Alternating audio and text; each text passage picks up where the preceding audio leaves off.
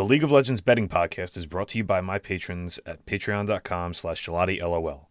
There you can find bonus content like in-depth articles on macro trend analysis and league previews, as well as thoughts on breaking news and the podcast picks before the show is released to platforms. You also get to support your creators more directly. Patreon.com slash LOL. That's G E L A T I L O L. Good evening and happy Monday to everybody. I hope everyone enjoyed the games yesterday. Uh, we had all sorts of stuff in real sports going on too. We had uh, two two great conference championship games in the NFL. I don't know if anybody's a tennis fan, but that that final between Jannik Sinner and Medvedev was was an instant classic. Outstanding match.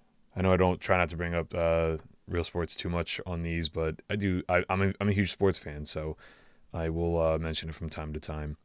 Anyway, uh, what we're going to do is I'm going to quickly recap Sunday night in the LCS since I didn't get a chance to talk about it yesterday.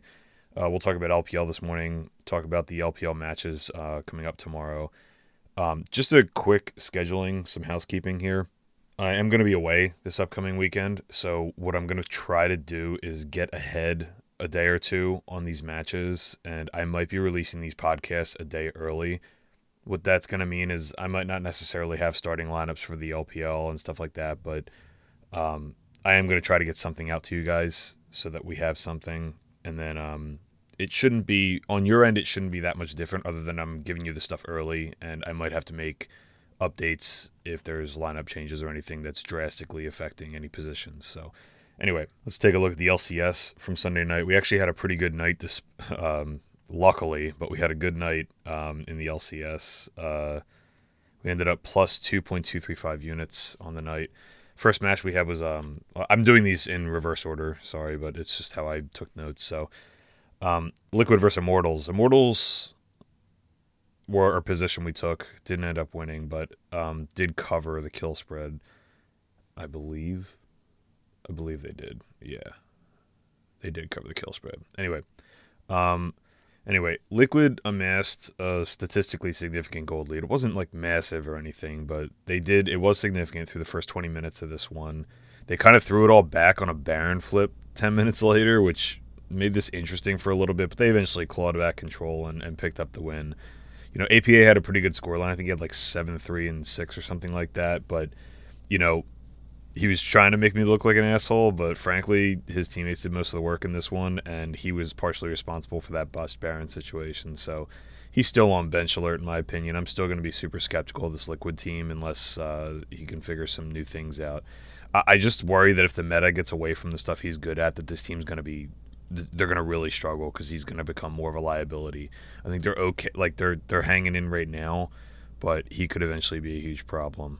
Uh, next up, we have NRG and FlyQuest. There was some really, really suspect decision making early in this game from FlyQuest, and it kind of just got out of hand, and they never really had a chance because it got out of control.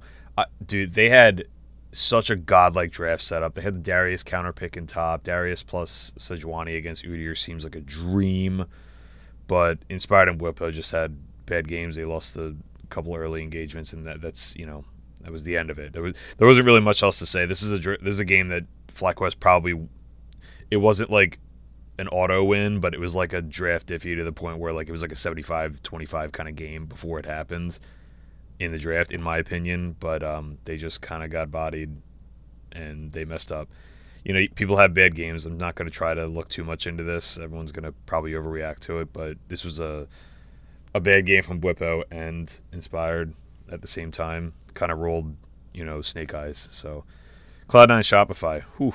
Um, so there was like a bug. It was funny. There was a. I, I didn't get to watch this one live. I had to go back and watch the VOD, but I was uh, box score watching, and there was a really goofy bug with the API on this one where like it showed Cloud9 had like a 7,000 gold lead at like 15 minutes or 12 minutes or something like that, and then threw it all back. But you actually watch the game, like that's not what actually happened. So, um, I mentioned yesterday, you know, I said I said, "All right, I'm done backing." You know, uh, I, I didn't say I'm done backing Shopify, but I ba- I went against them in this spot, and I was like, "Oh, you know, they're gonna they're gonna do the same thing Karmine Corp's gonna do," and you know, soon I backed them, backed them, backed them, backed them, backed them, and as soon as I fade them, they come through, which they did again today, by the way.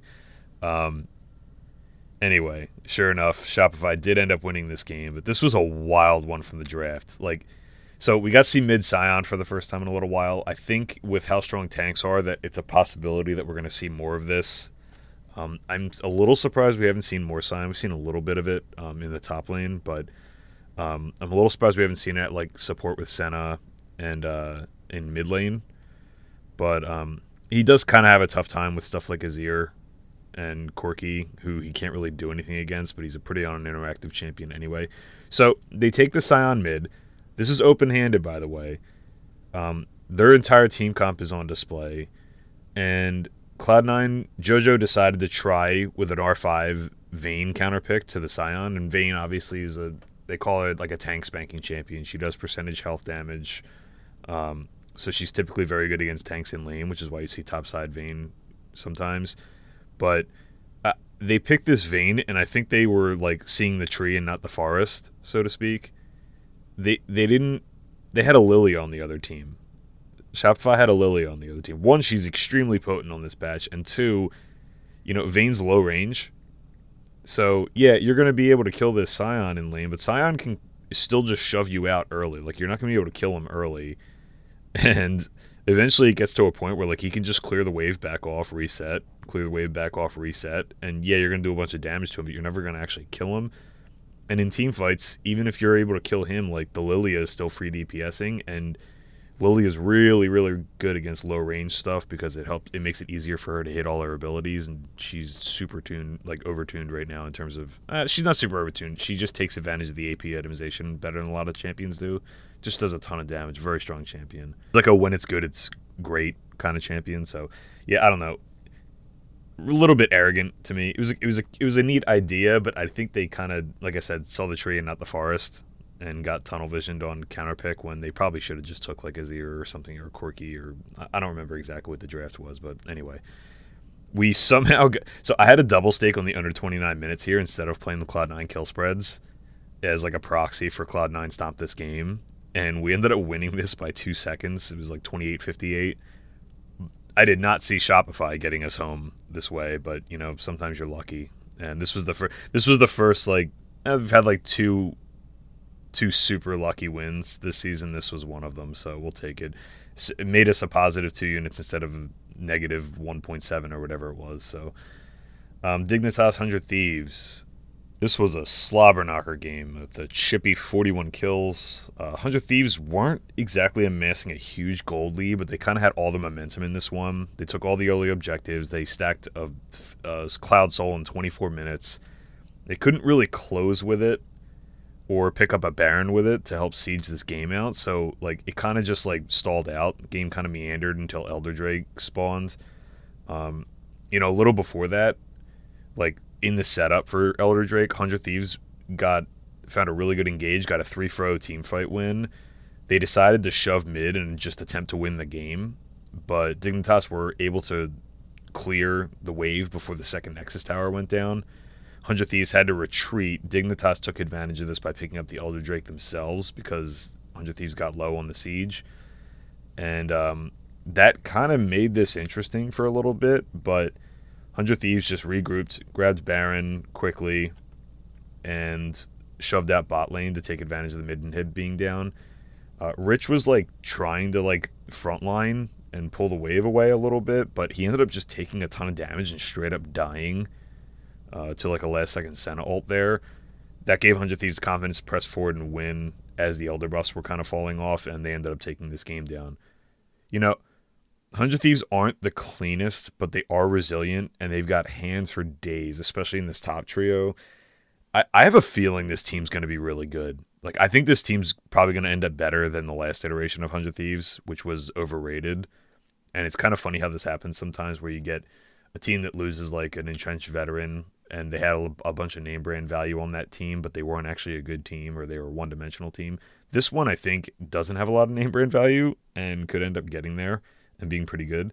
I don't know if they're going to be able to unseat C9, but they're definitely a stock up for me. Moving on to the LPL on Monday, we had Fun Plus Phoenix against Team WE. This was a back and forth series, uh, three pretty close games. Uh, really, the first two were really, really close games. Back and forth could have gone either way. They split each one one. Um, we had Dragon total overs in both, got both of those home without much of a sweat.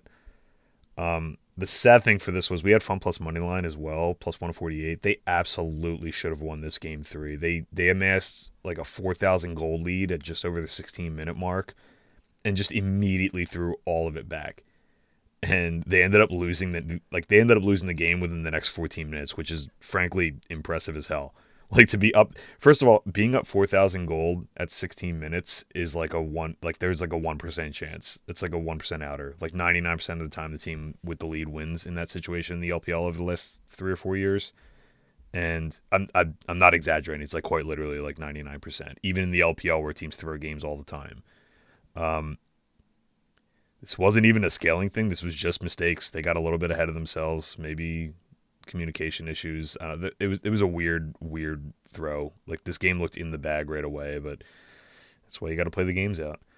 Um, I'm not really sure if there's any kind of signal to this or if it's just early season sloppiness, but you know, losing losing on throws always feels pretty bad. We've had a couple this season. I th- I think it's probably more just early season sloppiness right now. Uh, so I'm not going to look too much into it. Anyway, I, am kind of digressing here. This was, I thought this would be a competitive series, and it was. Got both the Dragon total overs home despite losing the money line. Ended up with a positive day in the LPL. Um, I didn't play anything in BLG versus Anyone's Legend, but first game in this series was surprisingly competitive. Uh, BLG eventually took over and turned the corner and never really looked back. But I, you know, I keep the second game was one way traffic, just a 26 minute stomp from BLG. This team's really, really good. I think the main takeaway from this series for me is that Anyone's Legend. You know, I've been kind of confident about this team, but like, I still think they're like they're almost definitely better than what the market thinks of them. Even if I don't think they're quite truly a good team yet. So, um, you know, we're gonna have our chances with Anyone's Legend. I think against some of these bad teams. I think they're gonna be. I think they're to be able to clean up the bottom of the table because to me they they look a clear tier above the dumpster fire teams. So we, will be able to take advantage of that in a few spots this season, hopefully. You know, I'm not going to have a chance to review these LEC games until like later on tonight, so I'm probably I'm not going to get a chance to talk about these on the podcast. We had kind of it was a rough day in the LEC. I ended up losing. I think uh, uh, it wasn't that rough a day, I guess, but we ended up losing 1.5 units on the LEC this afternoon. Um, I haven't gotten a chance to review these games. I was able to watch the the Mad Lions game and the SK G2 game but um, don't really have too many thoughts. I'm gonna I'm gonna have to review these and take a look at them again before I go anything. Um, probably won't talk about them on the show though, just for time's sake. This week, talk about them more next week, heading into or well, going into this upcoming weekend for the playoffs and everything. All right, moving on to Tuesday morning in the LPL. Tuesday, January 30th, we have two LPL matches. That's the only thing on the slate for tomorrow in the majors. Um, First match is Royal Never Give Up, minus 638, minus 1.5 maps at minus 171 against Ultra Prime, plus 449 on the money line, plus 1.5 maps at plus 140. The underdog sweep is at plus 1167. RNG running Breathe, Wei, Tangyuan, LWX, and Ming, same lineup we've seen. Ultra Prime running Decade Hacker, Uekai, Doggo, and Jue, same lineup we've been seeing. Um, you know that Ultra Prime LGD match the other day was probably the worst series of of actual gameplay like in terms of quality of play that I've watched so far in 2022 in the majors. Um, you know, I'm not 100% sure if I'm remembering this correctly, but there was a really, really bad matchup. It might have been those two. It might have been LGD and somebody else in the summer, but you know that they won the award for like the worst played series last year. Uh, there were a couple like all-time bad series play-wise last year, but I digress. I, am really, really optimistic about this RNG team. I've talked about this quite a bit. I think they have like they're getting Ming back. He's an all timer, second best support in this region ever. I think he's the only person that's remotely challenging Meiko. Um, there's a case that you could make a case that he's been better. I just think he's had better help, and um, you know he's had to do he's had to do more with fewer AD carries than Meiko's had to do. But anyway, um, Ultra Prime opposite. I'm super bearish on this lineup, and so far they've delivered on that. They look terrible. You know, the last team I said looks like dog shit was Karmine Corp, and they've kind of shut my mouth the last couple days and picked my pockets. But, um, I don't know. To me, this is like a bit of a leap of faith, but I'm gonna take RNG minus 1.5 maps at minus 171 for one unit. It, it's a little bit early to be laying this big a price with RNG, but I really do think Ultra Prime look like the worst team in the LPL to me, and you know it's it's a little bit forward projecting, but I think RNG are going to eventually be a good team. I think they're already a pretty good team. I think they could be a great team. Um, I'm just it's a big number, but I I I think they're I don't see them losing this series. I think they're just gonna do it. Like the RNG are good enough and consistent enough at what they do. They've also faced a really really difficult you know set of opponents so far. I think they played Top Esports uh, not really difficult. They played they beat EDG two to one and they lost 0-2 to Top Esports, but this is like by far their easiest. This is like a two tier down step down in competition from Top Esports. So I have a feeling they're going to just completely smash against a bad team like this. This is also a huge step up in competition for Ultra Prime, who have looked god awful against two other not good teams. So a little bit of transitive property oversimplification here, I'll admit, but if you like Ultra Prime, I'd play the plus 9.5 kills and or like kill total overs or something, but I like RNG to sweep. Next up, we have LGD Gaming against Edward Gaming. LGD are plus 215 on the money line, plus 1.5 maps at minus 131, minus 1.5 is at plus 593, and EDG are minus 271 on the money line, minus 1.5 maps at plus 108, and plus 1.5 at minus 902. LGD are running the same setup uh, Burdol, Meteor, Haichao, Kepler, and Jinzhou. EDG are switching things up a little bit. They're running solo kill uh, for his debut in the top side here. Uh, JJ, Fisher, Leave, and Vampire. Now, I'm not sure if this is just EDG giving Ale some, like, you know, the League of Legends equivalent of Veteran Day off because they don't think LGD are very good, or if they're just kind of floundering a bit and just want to ch- shake things up because they've started off one and four. Uh, I'm not gonna hard plant a flag on either of those, but you know, it's it's more realistically, it's a long season. They're probably just changing it up. They want to see what they have in solo kill, and it's really early. We've only seen two matches. LGD haven't really faced anybody good, and EDG have faced some uh, some competent teams.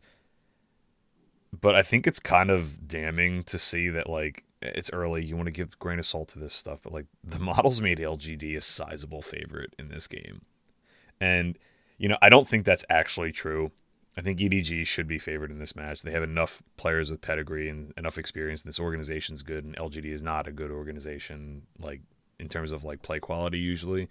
But I think like I don't know. I, I haven't even liked the LGD so far either, and I think maybe they're a little bit better than I'm giving them the credit for because I was super bearish on this lineup coming in, and I've kind of remained that. But like and my main concern for that was that like they didn't upgrade their bot lane when most of the teams in the LPL upgraded their bot lane. The thing with this matchup is like I think they their top trio isn't great, but I think their top trio is probably similar to EDG's right now. And I think their bottom lane might actually be better. Like I don't think they have the best player, but as a bottom lane, I think they're probably better because Vampire still hasn't shown a whole lot. This is like one of the only matchups where I think LGD are not just outgunned. And LGD have shown a pulse this season. They've been competitive in a few games, albeit against not good teams. So, you know, I could end up looking like an idiot tomorrow because LGD, I mean, LGD struggled with Ultra Prime, and I just said Ultra Prime looked like the worst team in the league. And LGD also haven't been great. So, this could end up looking stupid, but this is more a fade of EDG than an endorsement of LGD to me. I think you know, I've I've talked a lot about how like the changes in the EDG lineup don't match up with what everyone's done and that this team could be a threat to miss playoffs for the only the second split in the organization's history, which is like 11 years old or whatever at this point. Um, I'll I'll admit this is a huge step down in competition for EDG, but I nothing I've seen from them makes me confident that they're gonna like steamroll this game. And I think in the current meta where teams are just having trouble closing games out in general, that dogs are a lot you know a lot live. Like dogs are a lot more live against mediocre teams than they are against good teams. which oh my god, rocket science, right? Holy shit, what a what a hot take, Vin, right? But um, I just think like EDG haven't shown me enough yet. I'm gonna take a stab against EDG here. I think these are gonna be long, drawn out games, and that e, like LGD are live to take one or two of them. Uh, I played LGD plus 1.5 maps at minus 131 for one unit, LGD Moneyline plus 215 for a quarter unit, and the LGD Sweep for 0.1 units. I also played the map 1 and map 2 over 4.5 dragons at plus 128 for one unit each. That's all for Tuesday morning. I'm probably going to try to get the Wednesday and Thursday Eastern slates both done tomorrow and probably get two shows out tomorrow. Uh, until then, don't forget to uh, like, subscribe, leave a comment, leave a review, hit me up on Twitter, uh, check the Patreon out. Uh, hit me up if you want a link to the Esports Department Discord. That's kind of where we all hang out. And uh, until then, I will see you tomorrow. Best of luck.